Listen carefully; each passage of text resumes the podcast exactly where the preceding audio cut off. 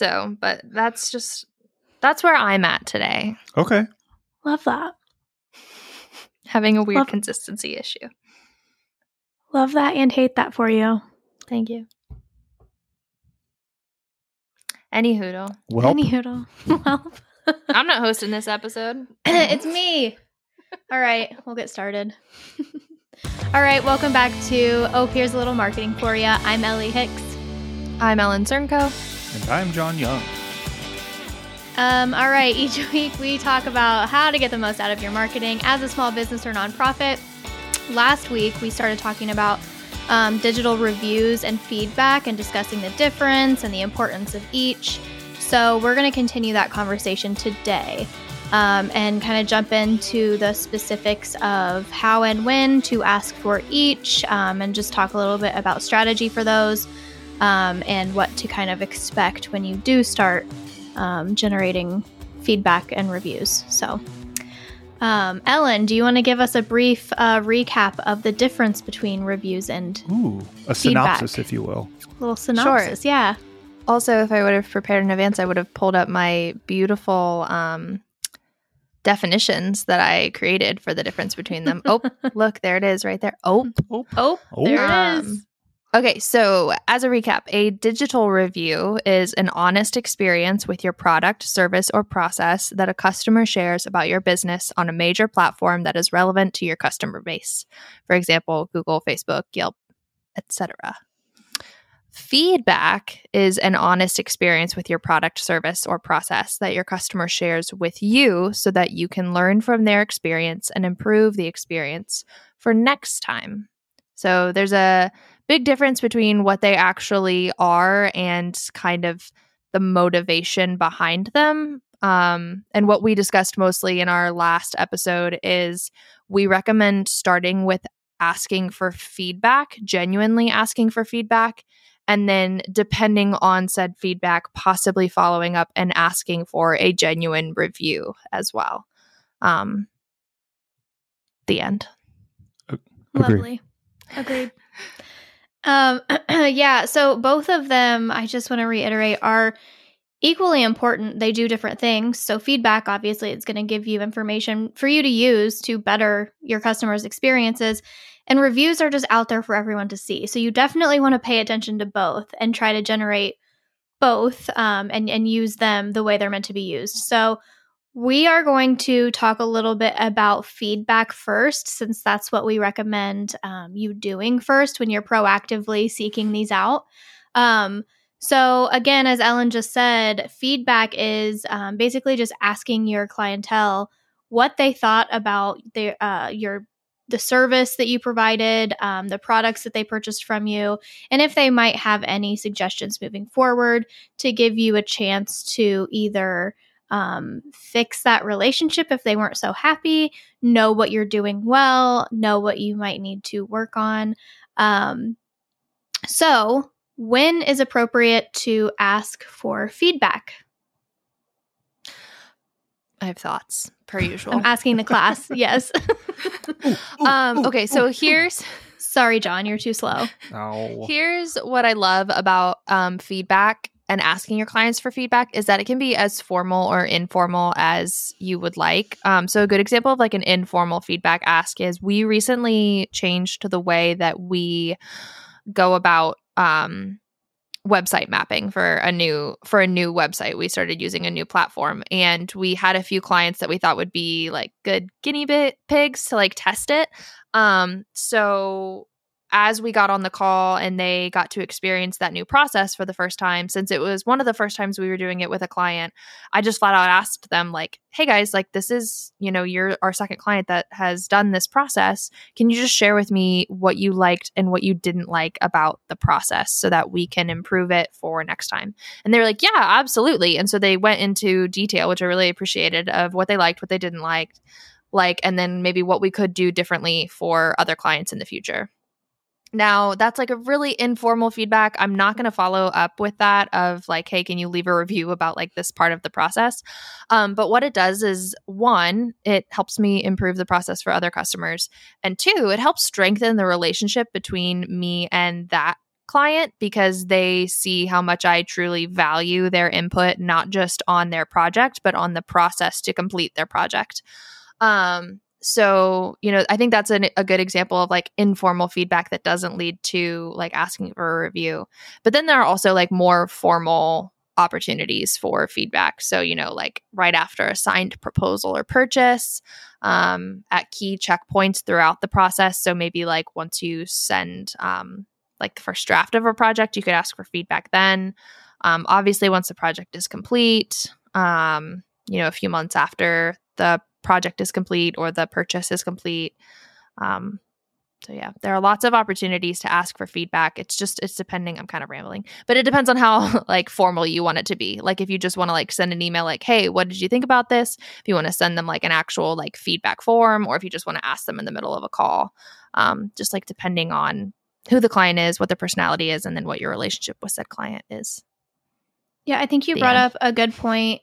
Um, I think when you, mostly when you think about like asking for feedback or even reviews, you're you might loop that well when you're asking for feedback you might kind of loop that into asking for reviews and that you wait until the process is completely over. But ellen you brought up a really good point there of checking in during the process. So if it's something more than just um, making a one-time quick purchase um, obviously there's not a long process there that they're working with a, a, a business but um, if it's something that is kind of a process, like you just said, checking in kind of midway through or through each step of it to ask for feedback, not only is it going to improve that relationship and obviously, you know, help you fix what might be going wrong, it's also going to alleviate their concerns before it snowballs into something serious. So if they aren't loving what's happening and they don't feel like they can just say, hey, stop. I don't like how this is going.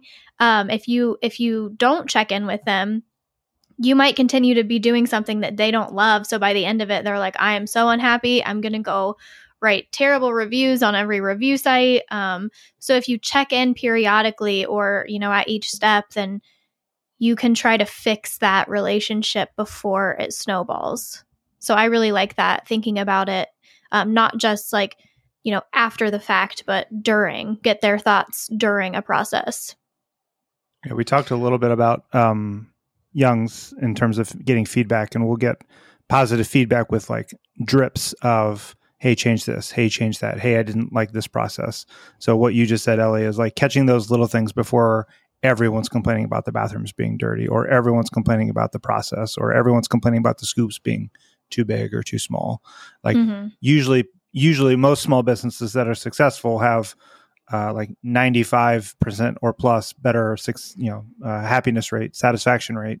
It's just those small things that you need to tweak. And if those small things don't get checked every once in a while via feedback, they become bigger things. And then they become the reason that people don't come. They're not even leaving you bad reviews. They're just not coming anymore. Mm-hmm. So that's just a serious issue.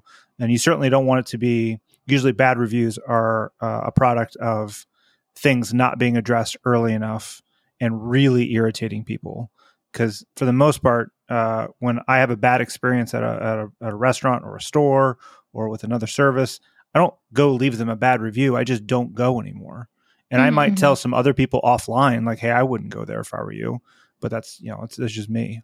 Now, if they do a really bad job and they really piss me off, maybe I'll go leave a bad review, but that's me personally some mm-hmm. people are just out to set the world on fire. I'm not I'm not one of yeah. those people. I'll just I'm just not going to give you any more money. Like you got mm-hmm. me. You got me on the first one, but I'm never coming back. But those those little bits of feedback are helpful to continue the success of your business. Yeah, I have actually a really really great example that just happened this afternoon because I went and tried uh, a restaurant for lunch today that just opened today because I'm that person. Um, and it was very good. So, um, but I had this even as we were sitting there. Um, my friend and I, we were talking about like, oh, this is great. The food is great. Um, some things that maybe they should do different, or like, oh, maybe in the future they should do it this way. Like we were just chatting. So if if that business were to ask me, if the owner were to ask me, hey, how was your experience, and I provided that feedback, I might not be the only person that's feeling that way. And it wasn't anything negative, but it's like, hey, it would improve customer experience if you instead of doing this you did this. And, you know, they can take that however they want if they want to just take my word for it and change their whole process or it might I might be like the second person to say that and it might be a trend. So then they can start thinking like, okay, if every customer kind of feels this way, and that kind of brings us to the point of how are you how are you supposed to utilize this feedback?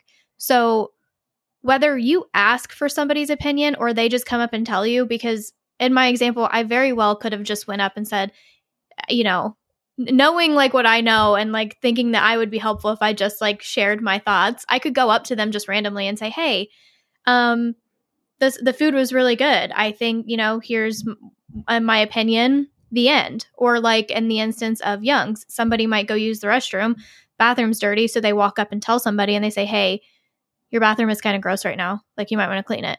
Um are you going to act on that or are you just going to leave it sit? You have a choice there. So, how are you utilizing this feedback no matter how it comes in?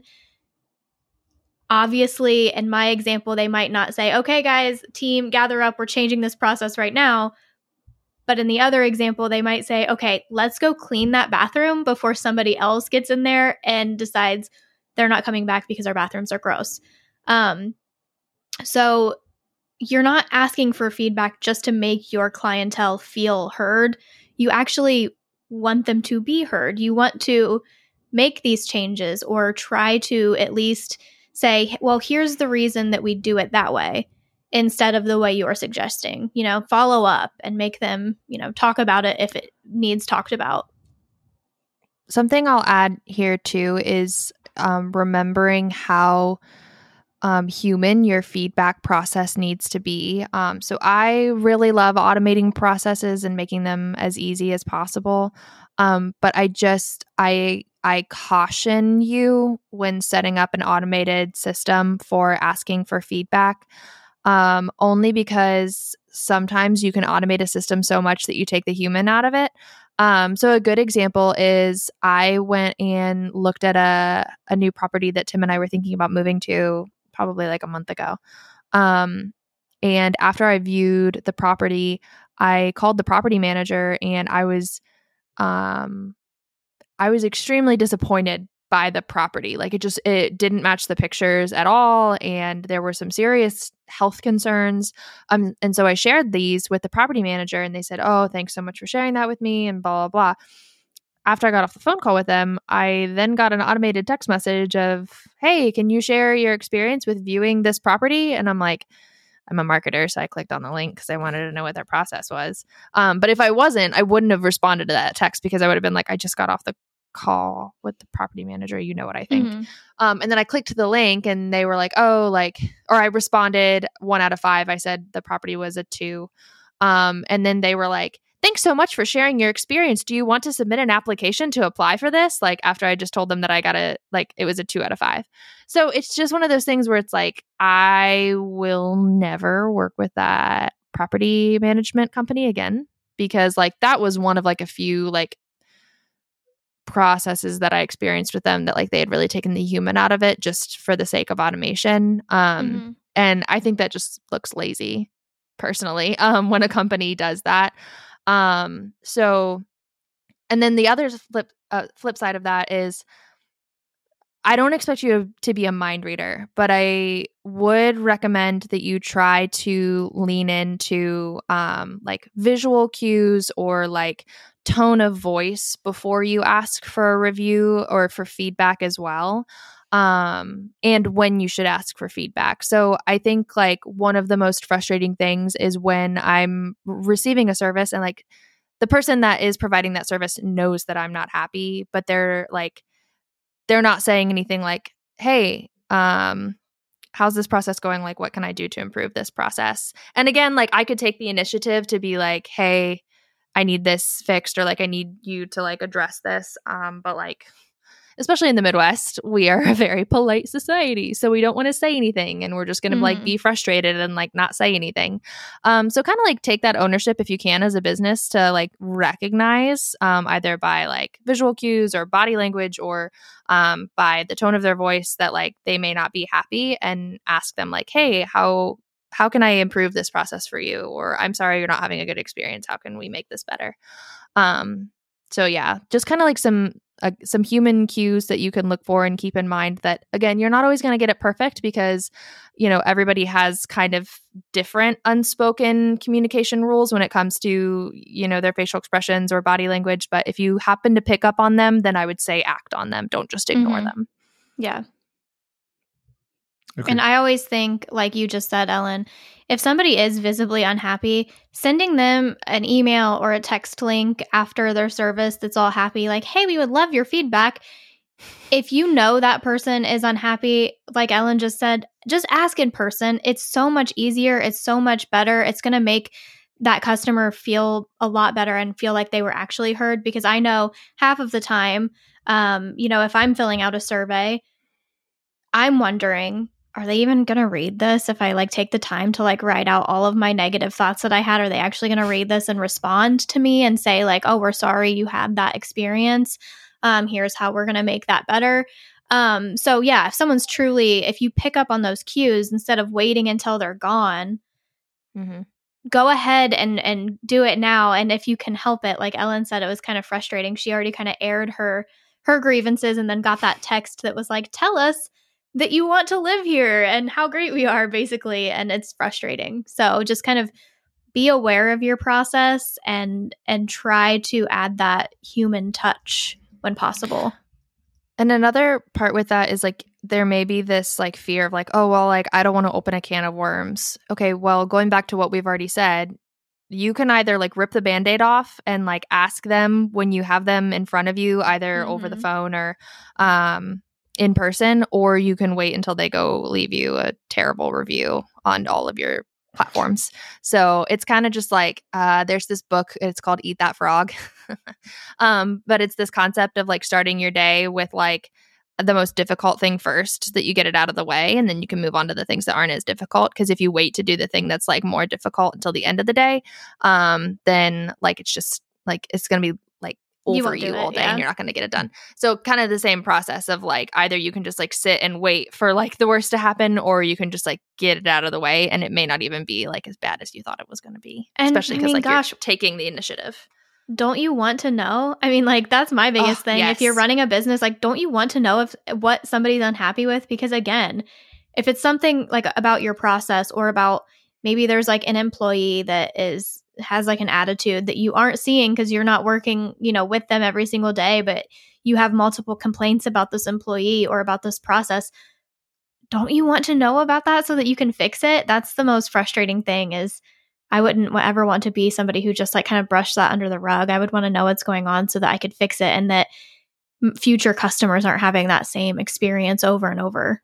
Well, I mean, we we know a person that's in our circle that does not care about what anyone says about their operations, and you could take that Mm. as a Got it. that's that's cool and positive, or you could take it as uh, you're eventually going to scorch out the entire earth, not just sections of it. Mm-hmm. Um, so uh, you could you could uh, you could find that appealing, and you could also realize that maybe that is not a long term goal for anyone's mental health. Yeah. But for me, I would like to know if we're not doing our job. I would like to know. It's uncomfortable, uh, but Mhm. you can you can fix it usually and get better. Because if you don't, like you guys just said, they're going to leave. They're going to walk away, and Mhm. you're never going to get them back. Because not only did you uh, not hear what they had to say about you because you had your head in the mud or sand, head in the mud, sand, head in the sand, right? I think it's head in the know. sand, but like because it's an ostrich, work. right? Yeah, they both work. That Yeah, puts it's- their head in the sand. Yeah, I think okay. Head in Oh, the yeah, that makes sense. but oh, so not only did you not hear what they had to say, you didn't fix it. And so we we know from from just general business, if you hear one complaint, there's ten other people that also had that same complaint. So if there's one person that left because of whatever you did, there's probably ten other people that either left you or are avoiding you because of the, the same exact Mhm. thing. Not because they heard it from this person, just because they experienced the same thing in the same way and they're gone. So hmm do better. Agreed.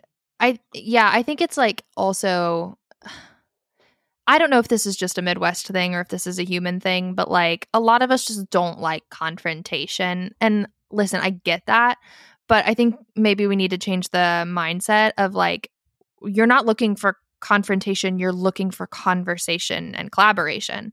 So you know, like it, I don't think it does anybody any good to just like be secretly frustrated about something or to make assumptions about what you think somebody is frustrated about.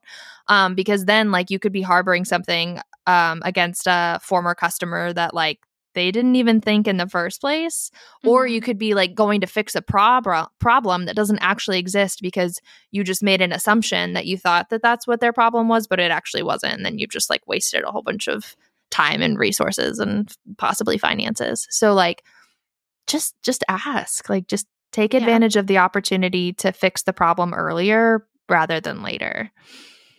And I feel the need to reiterate this, but if you're going to ask, if you're going to seek out this insight, um use it. Please use it. So yeah. again, Don't if it's something as simple away. as like yeah, like if you if if multiple people start complaining about how dirty the bathroom is and you don't day to day take that into consideration and say like okay well people keep complaining. So at some point in the day we need to maybe make a schedule of okay bathrooms need to be cleaned like every couple of hours or whatever it is.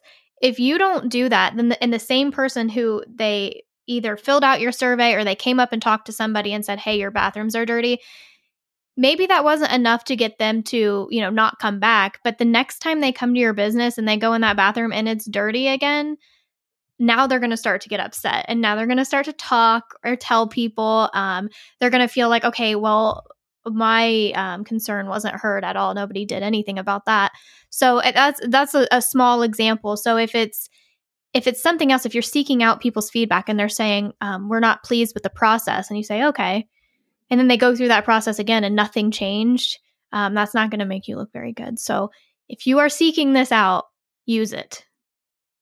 It's true. It and it I feel like sometimes we get really deep on this podcast um and we end up talking about things that are more like communications and just like organizational structure but like all of those things like lead into your marketing like marketing is just building relationships between you and your audiences. And so, mm-hmm. you know, I would approach that relationship just like you would a friendship or even like like I'm hearing this conversation and I'm thinking about like Tim and I's marriage. So like if um Tim gets in the car, gets in my car and the it's almost on empty, um and he says to me like, "Hey Ellen, like could you make sure that like your gas tank doesn't fall below like a quarter of a tank or something? Like that's really important in the winter in Ohio." Um and I say, "Yeah, sure, I can make sure that that doesn't happen." And then like it just keeps happening like that's not going to help mm-hmm. our relationship anyway and like i heard his concern and like i have the ability to make that uh to to fix that problem and so like i could just like fix that problem and then our relationship is going to continue to like grow and thrive and flourish so kind of try to try to look at your like feedback and your reviews more so like building the relationship between you and your current or potential customers or just your audience in general versus just like something else on your to-do list because like this could be like the most important to-do list that you have of the day is improving your processes for your customers. Oh. It's it's really funny that you brought that up your story uh, because the whole time you were talking earlier I was thinking um like when you were like you know just you don't know until you ask. You don't know what mm-hmm. somebody's actually upset about until you ask. The whole time I was thinking of like relationships in my life, like friendships, even like with your friends. It's like so many things, like so many feelings could be um, avoided if you just talked to somebody and said, like, hey, I noticed that you were acting a little different yesterday. Is something wrong? Or, um, or if I'm bothered by something that somebody else did, they don't know until I tell them um, I, they don't know that oh you hurt my feelings yesterday. Um, they're never going to know that unless you say something. Um, you can't assume that somebody else just knows what you're feeling. Um, so that that goes both ways. As a business owner you know asking for feedback but also um, if you are ever in a position where you're the customer uh, and somebody asks for your feedback it's Im- they're asking for a reason. They're not going to know how you feel unless you tell them. So uh, i guess here's me just saying like feel absolutely free and comfortable to give us your honest feedback. We want that. We want to use that to help you and the rest of our customers. So um so yeah that's funny because i did have that i was having that like personal uh, analogy as you were talking as well. Client feedback is how we came up with magical marketing hours and now we have multiple clients that are able to use that service because we had clients tell us that all they wanted is somebody with marketing knowledge to talk about their marketing with.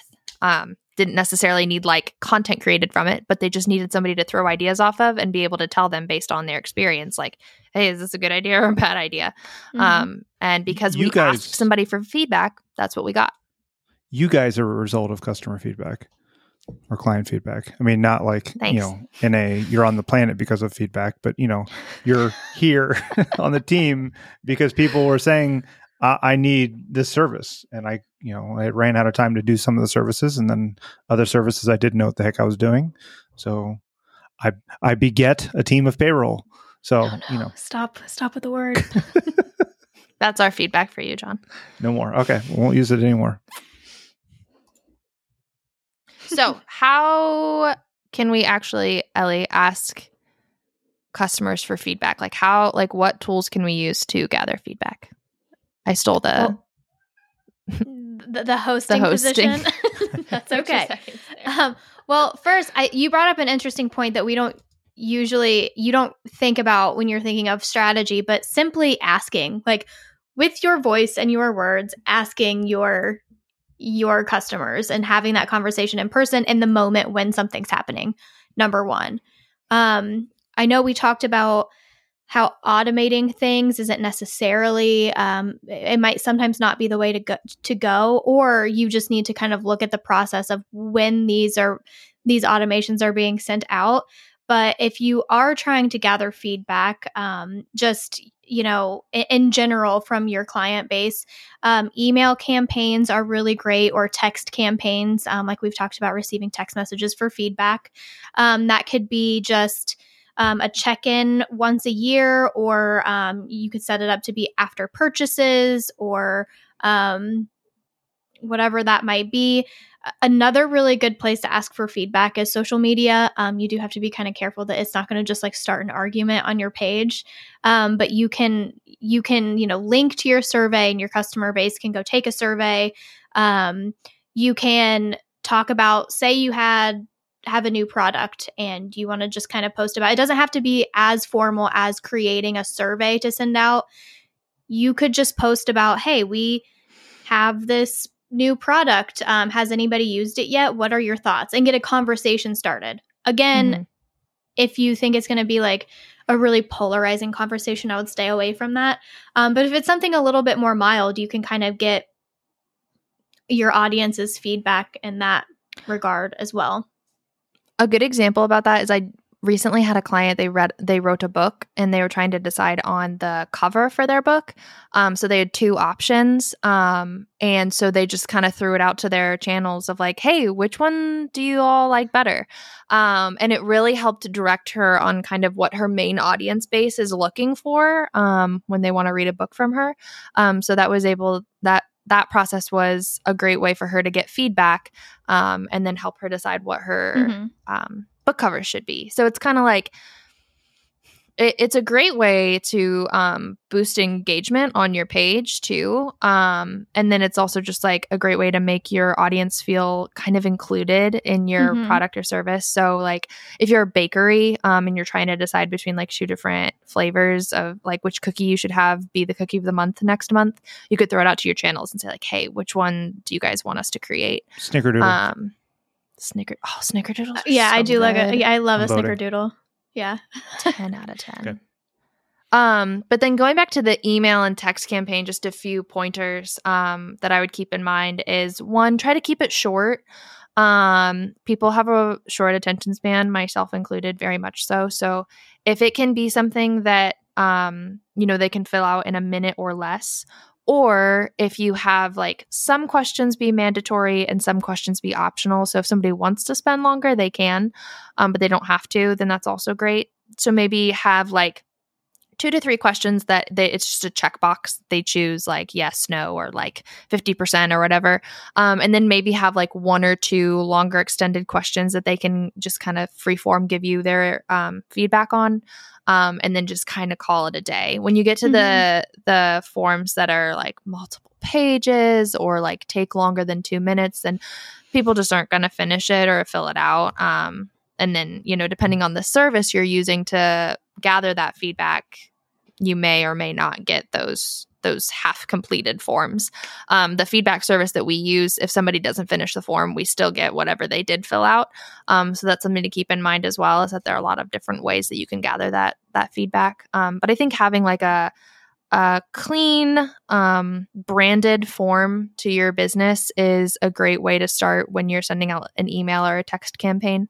Um, Mhm. Um, and that's a great way to have something that's already a little bit automated. So you already know the questions you want to ask. Um, but then you can be a little bit more, um, you can choose, you know, when you send it to somebody or how you send it to somebody. Yeah, and something to note with that if you are going to go the route of an automated survey or something, um, know when in the process you want to send that out or when people are going to be reading that. So, and tailor your questions to that. Um, it, it makes it a little bit more personal, and that I'm not receiving a survey as a customer that makes no sense to what my experience with your business even was. So, like, if I haven't even made the purchase yet or finished a process yet, and I'm getting a survey that says, How was your experience with us? Like past tense, as if I'm finished. Um, that's going to annoy me a little bit. Or if the, the questions aren't necessarily relevant to what I did. Um, so, as much as you can through these automated platforms, make sure your questions are actually going to be relevant to who you're sending them to or at what time. So, if you are somebody that has that this is a process or a membership or something that's more ongoing instead of just like one purchase and you're done, um, maybe phrase your questions like, um, How has your experience been so far? What can we do to improve your experience so that it's better? Um, things that aren't so, you know, finalized and Yeah. like, you know, how was everything in the past? Or know? even if you have like set um like product buckets if that can be one of the first questions you ask of like hey which product did you purchase from us and they have to Mhm. check box whichever ones it is and then you have very pointed questions based on that product um, with some if then statements if you will and some some conditional formatting um then that creates a really great user experience as well. That I don't think people realize that like every single part of your process, you need to think about how the actual human is going to use it. yeah. So if it's a clunky feedback survey, if it's if it doesn't load quickly, if it looks spammy, if it doesn't ask the right questions, like just sit there and think like would I actually fill this out? Kind of start there and then remove Right. yourself and think like okay, would, you know, my customer fill this out as well? Yeah. So i mean, you can also, um, since, since we're getting fancy, you can also do some Mm. A/B testing on your on Mhm. your. You know, if you've got a large list, um, I use Young's again. We sent out a, a list to. We used our Mailchimp list of eighty thousand people, narrowed it down to people that within fifty miles, people that engaged with our emails, and that list was like, I want to say it was like three thousand ish people. Uh, you know, the engagement level that we set. So we sent. Um, we had two different versions of the same questions and we sent those out to 10% s- saw which one got the most responses or the most thoughtful responses then sent that version out to the rest so you can do manual a b testing like that or mailchimp allows you to do fancier a b testing but we wanted a specific response or a specific kind of response from people on the questions that we were asking. So we did it we looked at the results and then manually chose it. But mailchimp will allow you to say who, who has the best open rate who has the best click-through rate et cetera et cetera. So uh, that's another way to, um, if you're unsure on how your question should be posed or the order of your questions or how many questions, A B testing would be a way to go through that. hmm Um, okay, we have talked a lot about testimonials, and I do want to move on to reviews. However, I do want to quickly just touch on this. I think we talked about it a little bit last week, but using your feedback to um did I say testimonials a second ago? That's Yeah, what I you wanted to talk feedback. about. You did. My, my bad. I meant feedback for everyone who's listening. What we're talking about now is going to be testimonials. Um, but when you're asking for feedback, something that is really valuable, um, and again, we talked about this a little bit last week, I think, is the those customers that are really happy and have really positive feedback for you, you can ask them for a longer testimonial or even ask them, hey, would you be willing to share a video testimony or something um, you know, a little bit more involved if you if you want to use that for your marketing channels or on your website. Um, so as you're sending or receiving your feedback even if it's in person even if you're like hey how has your experience been with us? and they're like oh we have loved everything. Everything has went smoothly. Take that opportunity to say would you be willing to um, you know publish a testimony on our website? You know whether that's written um, or do you want to do a video testimony? Um, those are really great for marketing purposes and also just you know forming knowing who you want to form those strong relationships with in your business with your customers. Yeah. So a testimonial is like i guess just to like differentiate it from feedback and reviews a testimonial is normally very positive. It's somebody that's kind of willing to be a champion for your brand um, and it's not just something on like Google or Facebook. Um, like Ellie was saying, like it can be something on your website. You can also use these. Um, I have clients use them in their email campaigns. Um, we use them for um, graphics on like Facebook and Instagram and their Google My Business. Um, we even use them in like printed materials. Um, so like a good example for Shout Out Design, we have like a one pager that explains each of our services. And then we have a testimonial from each of our clients that, uh, from one of our clients that's used that service, um, just to kind of like back up, like, hey, this is somebody that has actually used this service and, you know, they're willing to put their name and their company next to um, the service that they provided or that they received mm-hmm. from us. Um, testimonials are great. One thing about testimonials, I'll keep, I would remind or just want to bring to light as well is um, they do have kind of an expiration date depending on um, the content that they provide. Um, so, a really good example is I have a client that they're in the medical field and um, they have these really great video testimonials um, from four of their clients. Um, but, you know, you can only share that video and share like that story so many times before mm-hmm. you've exhausted it on all levels. You've used it on the emails, you've used it on all the social channels, um, you've used it on the website. Um, so eventually it's going to get to a point where you're going to need to ask for new testimonials, especially because, like, if you are asking your clients for feedback and you're changing your process and your product based on that feedback, the product and, and service is going to change. And so you're going to want new testimonials based on that new product or service. Um, so, you know, it depends on your business model, on your industry, on how often you should be um, adding new testimonials to your site or just to your digital marketing in general. I would say like at least once a year. Um, but if you can do it more than that, then that's great as well. Yeah, I um testimony testimonials are wonderful but you have to eh, realize what it looks like. So if you have like four really good testimonials and you're using those for like two years, um, and that's all anybody's seeing are those same, you know, four people that are like, oh yeah, this is great. It starts to look like from the outside, like, uh, are they actually great? Because we have only heard from these four people that could just be like close friends of of the owner.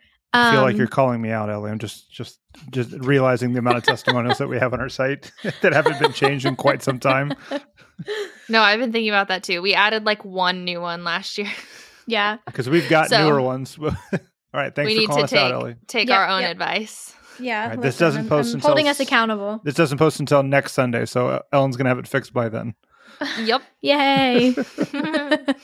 no, but you know, obviously, you know, it's we're all busy, but if you want to take that that extra step and look really good, um, it, it does start to like if somebody using us as an example, if we want, if somebody continues to come to our website and they just keep seeing the same, like that it hasn't been updated or there haven't been any new testimonials, it's like, okay, well, certainly they've worked with other people since then. Is no has nobody else been happy with them or um you know, so I, I, that's another reason why it's just important to kind of keep those fresh or keep adding to them.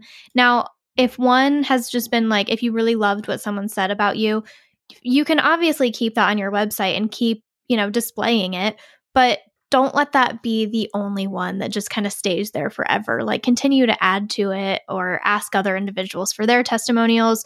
Um, it just kind of gives a, a more rounded look at who you are. Or do what we did and have the testimonials randomly reorder themselves every single time that somebody goes to that page so that it looks brand new and fresh every single time. Just don't just don't get a just don't really good that- web developer. Yeah, don't pound that refresh button. Yeah.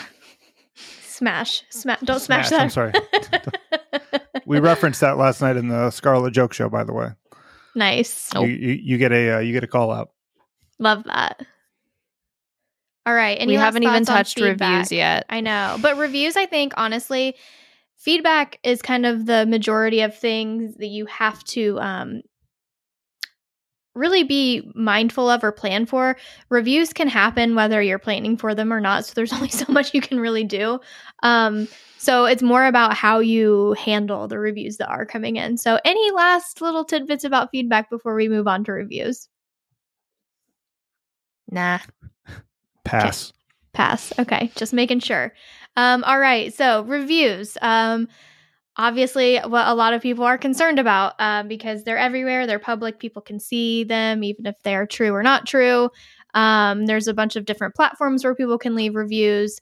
So um, we'll kind of talk about talk about this the same way we did feedback, and that how you can plan for th- reviews, and then how we're gonna I guess, respond or deal with those reviews that we didn't necessarily plan for.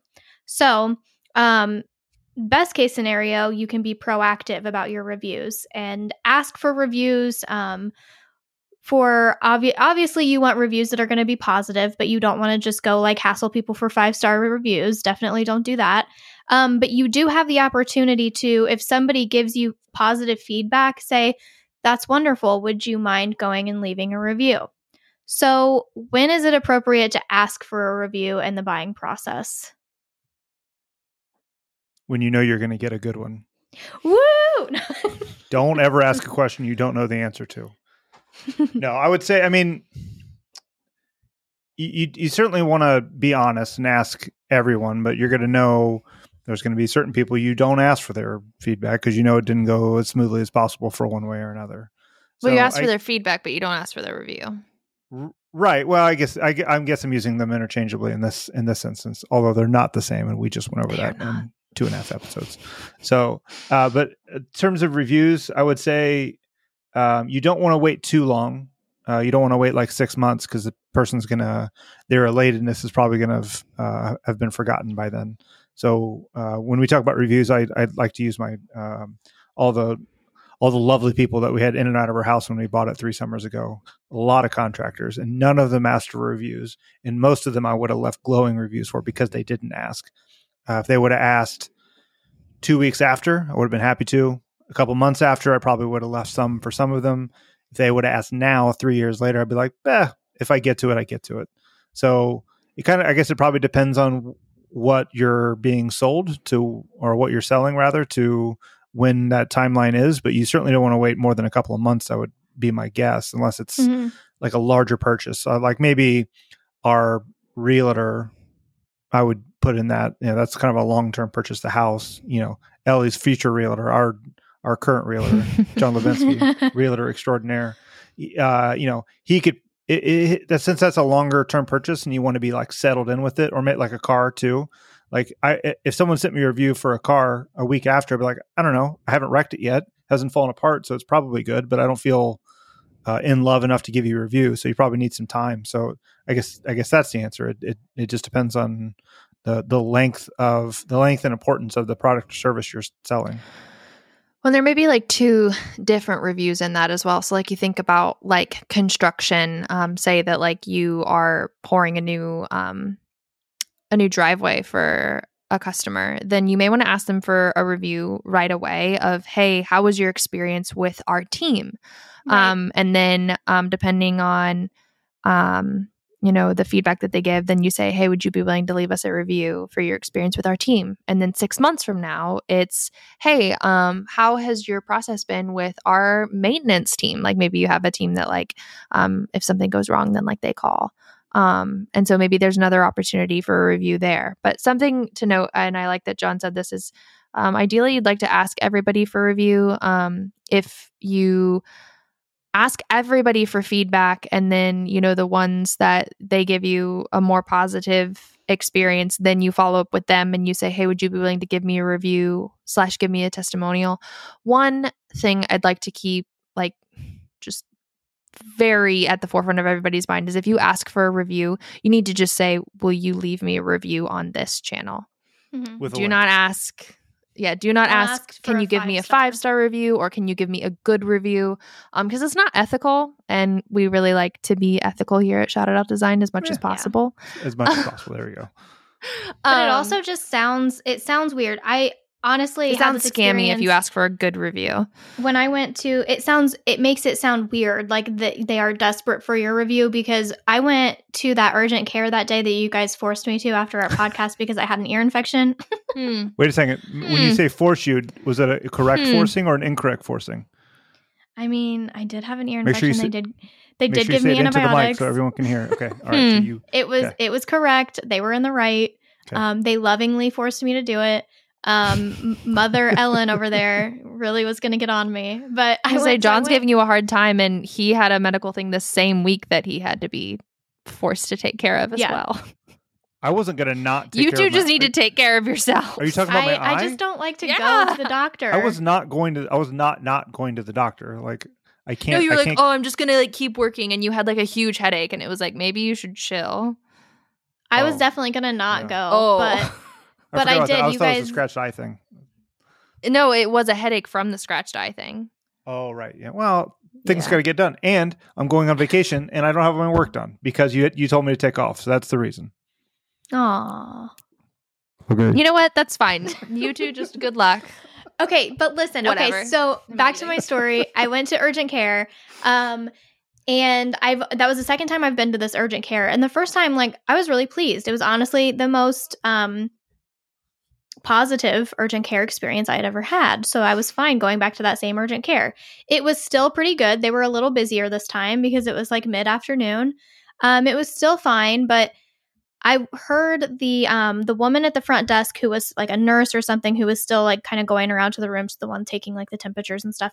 I heard her through the walls asking everyone for five star reviews. She's like, "Hey, um, if you don't mind, go leave us a five star review." And it just the way it was sounding. And then she came into my room and said like the same spiel. She said it again when I was leaving. Um, They need thicker walls. How is that like It- HIPAA compliant? also, yeah, because I learned that the guy next to me also had an ear infection, which was weird. Do you know So, this yeah. individual, That. Ellie? I don't. Mm, okay. maybe i don't know um but no it sounded it just start it sounds so i don't know how to explain it um not authentic. It sounds like they were like it was shady in a way like that they're trying like are you trying to bury bad reviews and like which you know in theory maybe we all are trying to do that but it just came off as very weird as a client or um, patient, I guess, listening like they're they're like really just hounding for five star reviews instead of just hey, um, I'm glad you had a great experience. Would you mind leaving us a review? That sounds so much better than hey, will you go leave us a five star review? Because now I'm annoyed and now I'm like, you know what? No, maybe I'll leave a four star review just for that comment. Sure yeah. So there. Um, so yeah, try to just be you already know if they give you a good uh, a good feedback and you say just have the confidence in your product to then just say, "Hey, you know, thanks for the feedback. Would you mind leaving a, a review?" And John kind of mentioned this, but I think it got talked over. Um, but leave a link too to where you want um that review to be. So, coming up with a strategy. Do you need more reviews on Google? Um, that because those show up you know when your when your business shows up in a google search those are seen and as we talked about last week it looks better if you have more reviews so if you have a f- even if it's like four a four star overall review out of like say you have like 700 reviews that's amazing um yes s- certainly somewhere along the road you might you're going to get a negative review but a four star review out of that many is pretty good um, so the, it looks better the more reviews you can get. So if you want to enhance a certain platform, or say your goal is to get more reviews on Yelp or more reviews on Facebook, when you're asking for these reviews, whether it's after they fill out a survey or after they um, verbally give you feedback, um, send them to a specific platform. So now they know they're not just like, oh, well, where do I review them? I know they said, oh, would you mind leaving us a Google review? I can go straight to Google and leave them a review. Um, that's yes, that helps out tremendously. another note on that on like if if asking for reviews is new for you um, and you're just starting out and you don't have any reviews anywhere um, again it might it might change based on your business or your industry or your strategy but i'd say a good rule of thumb is to start with google um, and then probably go to yelp next only because apple maps um, gets their feed from yelp. So if somebody's looking at you, like say you're a restaurant or um, a hairstylist, and somebody's looking at who they want to go to on Apple Maps, um, their their reviews are going to come in from Yelp, um, and then go to Facebook. Um, I would say like out of the three of those, Facebook is probably the most like unstable one at this point on like how long it's going to be around and also like how influential it's going to be for your business. Now again, You it's not the same for everybody, but I would say like if you don't know where to start, you could start there. And you also have the ability on Facebook. It, it kind of depends on how how you want to manage this or what you want it to look like. Um, you can hide that function on your Facebook. You cannot receive reviews on your Facebook page and not have them visible. Um, so if it makes more sense for you to not have those visible, you can certainly go that route. But that's probably the only platform that you can do that with. Like you can't just be like, oh well, our Google reviews suck, so let's hide them. Like you can't do that. Um, so, but again, that has its downside too. If you hide them on Facebook and then people are like, well, I can't find a Facebook review, that doesn't look great. Um, so again, it's just kind of within what you want your strategy there to be. I will say Facebook reviews do show up in Google search results though. Over over uh, Yelp, they'll show up in your little. Uh, I know there's a technical term. Yeah, that I should on the over- right. Time. Like In if the- you have like a Yeah, it, it won't it show up in the aggregate, but it'll show up Facebook 14 five star reviews or whatever. Mm. Yeah. But that isn't so like say again, um, if your Facebook page is new or it's not super active, it may not be like on your Google My Business card yet. Um, so keep that in mind as well that it could like it could take some time. Okay. Agreed. Agreed. Um, so with the ability to, you know, obviously we talked about you can ask for these reviews um, during the buying process or after. Um, there's also obviously going to be a handful of reviews that are left without you knowing about them. Um, and, you know, a lot of times those might be negative reviews. So it's very important for you to stay in tune with all of those review sites um, there are platforms out there that you can monitor all review sites, uh, all of your review platforms in one place so that you're kind of always aware of what's going on. You'll be able to see, okay, where do we need to do some work? Or, hey, we just got a negative review over here. Let's go deal with that. Um, and when it comes to negative reviews and addressing those, um, and again, I think we did talk about this last week, but it's so important to, if you're going to be the one that is responding to those or dealing with those, it's important to take a step back first. Um, sometimes the reviews aren't truthful or you know you remember the situation a different way whatever it is that person is very upset about something and they have uh, aired their grievances on this public platform and it's unfortunate um, but remember that it's only it's going to make you look worse if you come back in a combative way or in a, an accusatory way or i don't believe what you're saying um, whether it's truthful or not um, it I- believe and i know that this could be argued but i do believe that negative reviews should be responded to even if it's just a generic response of um, thank you for your uh, feedback. Um, we're sorry that you you had this experience with us. Please give us a call to make this better. And i think john talked about this last week of don't have that conversation over public the public space um, respond so that people say okay they're they're doing something to better the situation. They're dealing with it. Um, they offered to let have them reach out um, and then take that that conversation offline. So have that conversation with this person if they need if they need to talk to you about it. I mean it might be a situation where they're like it's not that important. I'm not going to call them about this. Um, then that's fine. You just leave it at that um, but if they do then that's that's where you can really talk to this person and say hey where did we go wrong can we fix something um, and then who knows maybe they change their review maybe they leave another review um, either way you have kind of fixed that situation Agree. Agreed. Yeah, the, uh, the Google Google is interesting where you can respond once and the customer can't respond back. So you could really give them a shove it in their face and they can't do anything about it. Uh, but everyone's going to see that. Facebook is a uh, infinite loop of conversation, so Mhm. you got to choose how to respond appropriately. Mhm. Um, I, I agree with you in a sense, Ellie, to say that I also think you should respond to negative reviews, but you have to have a kind of a standard way to go at it. So Yeah. this is this is what we're going to do, and uh, like we talked about last time, and you just said um, taking it offline is far better. Uh, you can you can have a more meaningful conversation with someone either on the phone or better yet in person or even Mhm. via email than it, back and forth conversation on chat because uh, we've all had in our personal lives texts that don't get read the right way. I Right. either I didn't put a comma in the right place or I didn't put my sarcastic font on, and all of a sudden I've made a situation that was very neutral, very negative, and Mhm. now I gotta now I gotta work for the next hour to get out of it, and so I'm getting more stressed, customers getting more stressed, so that's not the way to go. yeah. And just It. Go ahead.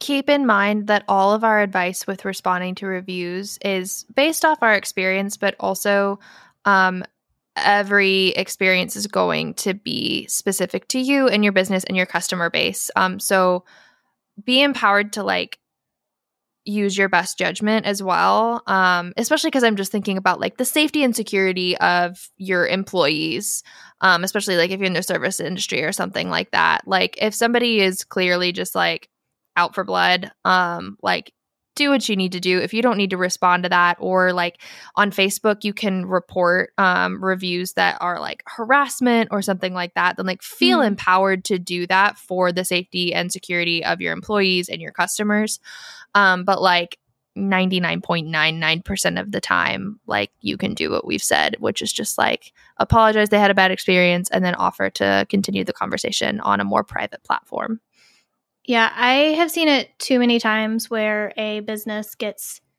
really offended by a review, and I get it. Um, but again, and they respond that way. They respond in Mhm. such a negative way, and it looks not great. So, um, one last thing that I'll say something um, one of my clients has done with, uh, it, and this was just on Facebook with like negative comments. She would send me like hey this person commented this. Is this response okay? Because and she even addressed she's like i understand i'm really close to the situation and i, I don't want to sound like i am like being combative or Mm. arguing argumentative. I just want to a- address the question that might be there. And so she would send me a response and say like as an outsider does this sound okay? And that's completely fine to do. If you have a- an employee in house that can be that person for you or if you're working with a digital marketing agency like like us um i would i know i would love to do that for my clients um, before they just go and post like a, a hateful response back to somebody. I would love to kind of be that person that just talks them off the ledge a little and just says hey instead of saying it this way why don't you just go this route? And obviously that would just be my advice. They're welcome to do do whatever they want to do but um, it's always nice to kind of take a step back take a breather get some maybe get another perspective on it before you just start firing off responses to people. So agreed Same.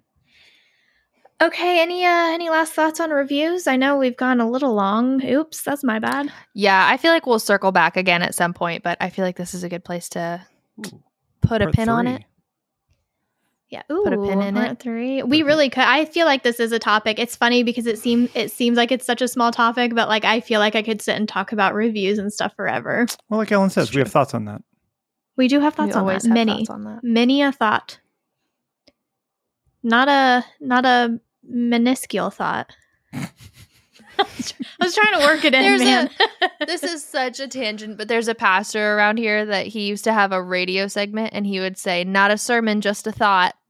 And it would be like 10 minutes on like what he thought of like a verse that day. And I just loved it because he would end it with, That's funny. It's not a sermon, just a thought. I love that. Feel like that's our podcast. Sermons about marketing. Yeah. Um, That's speaking random of thoughts, Ooh, John, Jonathan. Look at that segue. Is that your full name? no, just I don't think so. It's just John. just John. Okay. Well, have you met a Jonathan with an H? Yes. Yeah, Jonathans that go by John are regular John. Yeah. I don't think I've ever seen a Jonathan with an H in it. I don't see it spelled with an H as Jonathan, but when they go by John, they spell it with an H. I Oh, only know all- one Jonathan that goes by John and they just spell it J O N. Yes, I know three Jonathans that go by John J O N. I don't know. I All know- other Jonathan, it's J O H N. I know a John that goes by John. Not you, my grandpa. And then I know a Jonathan that goes by Johnny, but spells it with an H. Hmm. That's Fun fact. That's what grinds Okay. my gears. There's too many versions of my name, and I don't like it. The end. the end. That's it because I gotta go. No, here's here's since we're since we're talking about uh, reviews and and directories. Uh, the thing that grinds my gears, and I, I mentioned this kind of jokingly in our chat uh, a week or so ago when I was dealing with it, but it's still grinding my gears. So I'm, st- I'm going after going after the behemoth that is Google. But the other directories Great. are also, yeah. I just I'm just ready to get canceled, uh, digitally canceled. I, I hate that these third part uh, these uh, these directories Google, Facebook, Yelp, whatever they allow other people to change your information in these directories.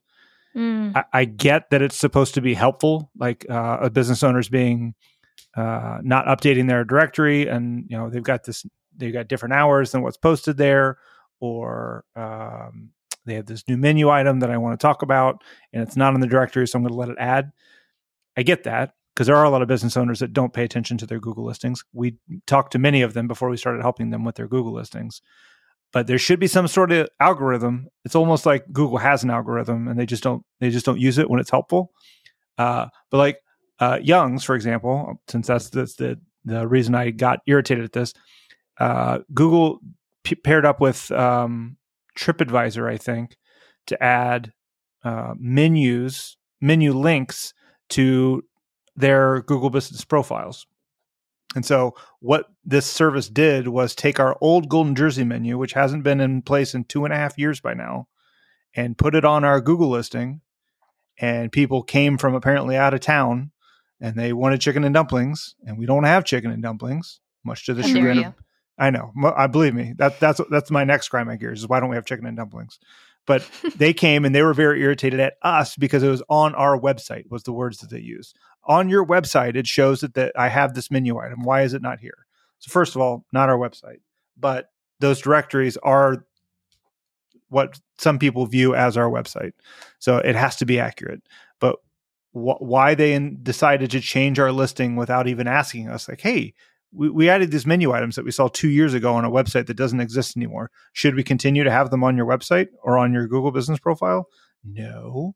Do we update our Google business profile several times a week? Yes. So hmm. should third party services just get to change willy nilly? No. But that is the importance of keeping an eye on all these directories, at least some of the main ones. When I say all, there's like 300 of them. So there's probably like 292 that you can just disregard completely because no one uses them. Uh, but the big ones Google, Yelp, Facebook, Apple, TripAdvisor, Foursquare. I don't know. There's probably maybe maybe it's five that are really important, then like another five or ten that are kind of important, and then it just drills down from there. But make sure your your Google profile is accurate. Uh, make sure you're checking it all the time, or you get notifications when things change because you can set it to do that um, sometimes. But you just need to keep an eye on it because you can suggest changes for anyone's business. Like I could go to a competitor right now to their Google business profile and say these guys are out of business. And Mhm. if they don't see it, Google's going to be like, cool, they're out of business. And it actually Mhm. happened to us. Um, because I had a, uh, when we lived on the other side of Columbus, I had a, uh business office over there, our mailbox over there, and then I had a mailbox over here. Someone marked uh, our old one on Yelp as closed, permanently closed, not just temporarily closed, not like COVID closed, like permanently closed. And I didn't notice it for a while because I have other Hmm. things going on. I other things going on to not manage my Yelp profile because I'm a digital marketing company and digital marketing companies How don't typically use Yelp. I know, but you got to keep an eye on these things uh, because Karens be wilding, as we say, and they're they're going to make changes to your profile unbeknownst to you, and you got to be there to unchange those things. Yeah, I think if you are going to like do one thing today for your business, it should be to go claim your Google My Business listing if you haven't. Um, because there were a lot of businesses during COVID that were marked as like temporarily closed or permanently closed, and it still shows up like that. And I guarantee you, you are losing business because it says that. Um, Yep. It does not take long. If you have questions or if you don't know how to do it, just call me. Please call me today. Go to the Shout Out Design website and call us, and we can have a chit chat about how to claim your Google My Business. Smash that Um, contact button, yo. Yeah. Ellen's number is 8675309. You can give her a call. She'd be glad to help. I am the elder But, yeah. statesman. I am allowed to quote classic rock songs. Thank you very much.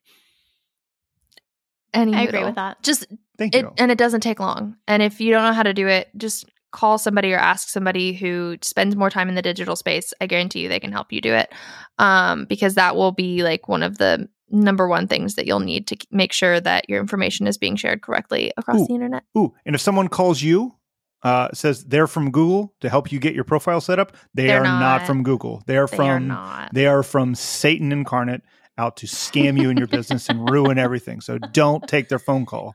Don't do it. Also, Amazon will not call you to confirm you making a thousand dollar purchase. That's a new scam going around, just for our listeners to know about. Hmm, Unless you live in my house, in which case there's occasionally thousand dollar purchases from Amazon. Yeah, but Amazon wish they doesn't would call call you. I wish they and they they're would. not like, "Hey, can you confirm that this is going to happen?" I think I need them to. Is that a service that I could subscribe to? Can I sign up for the scam, please? Any purchase that doesn't come from Are my you sure keyboard you want to do this? over fifty dollars, I want to be notified of it before it goes through. Please, thank you. Right. please send to me for approval. Thank you. Yeah. I need I need PO approval before anything's purchased through Amazon. Thanks. Thanks, Beezy. All right, I guess that's it. Great. What grinds your gears? I feel like we Yeah, just very good. much agree with you on that one. So it's Yeah. Well, I mean, tis what yeah, it is. that's what I that's what I really want out of my employees is just a bunch of yes women. I just throw out We're good also ideas. at over an hour. Nobody's going to listen this far in anyway. no, No. that's fine. They Yeah. might. I think this was a good conversation. I know I If- keep on telling our clients about it, so they're probably listening at this point and being like, "I'm listening, Ellen. If you are my client and you're listening, you, tell me. Send me an email." It's Yeah. funny if you look at our downloads, like there aren't as many on the most recent episodes, but the ones that are older are getting aggregate bigger. So I think oh. someone's someone's listening to our podcast. They're just not listening to all of them all the time. It's So if you if you're still listening, smash that like button, guys. Heck yeah. Subscribe the heck out of it. Subscribe twice. Sign up for another Spotify account and subscribe on that one too. I used to listen to a podcast and she would be like, unsubscribe and then subscribe again. And then like months later though, she was like, that doesn't actually do anything, my bad. She like she literally thought it did something and she's like, it doesn't. She's because she would always be like, unsubscribe and then resubscribe. no. So like do that if you want to do that. But either way, subscribe, smash that like button. Send us some feedback. Send us some questions that you want us to Oh, yeah. answer. Send us your deep thoughts. Yeah. We have deep thoughts on that. Mm. Okay, bye. Bye. Goodbye. Thanks for listening to Ope Here's a Little Marketing for You, a podcast written and produced by Shout Out Design. Our theme song is Kill the Sun by the Cincinnati based band Motherfolk. Tune in weekly for new episodes.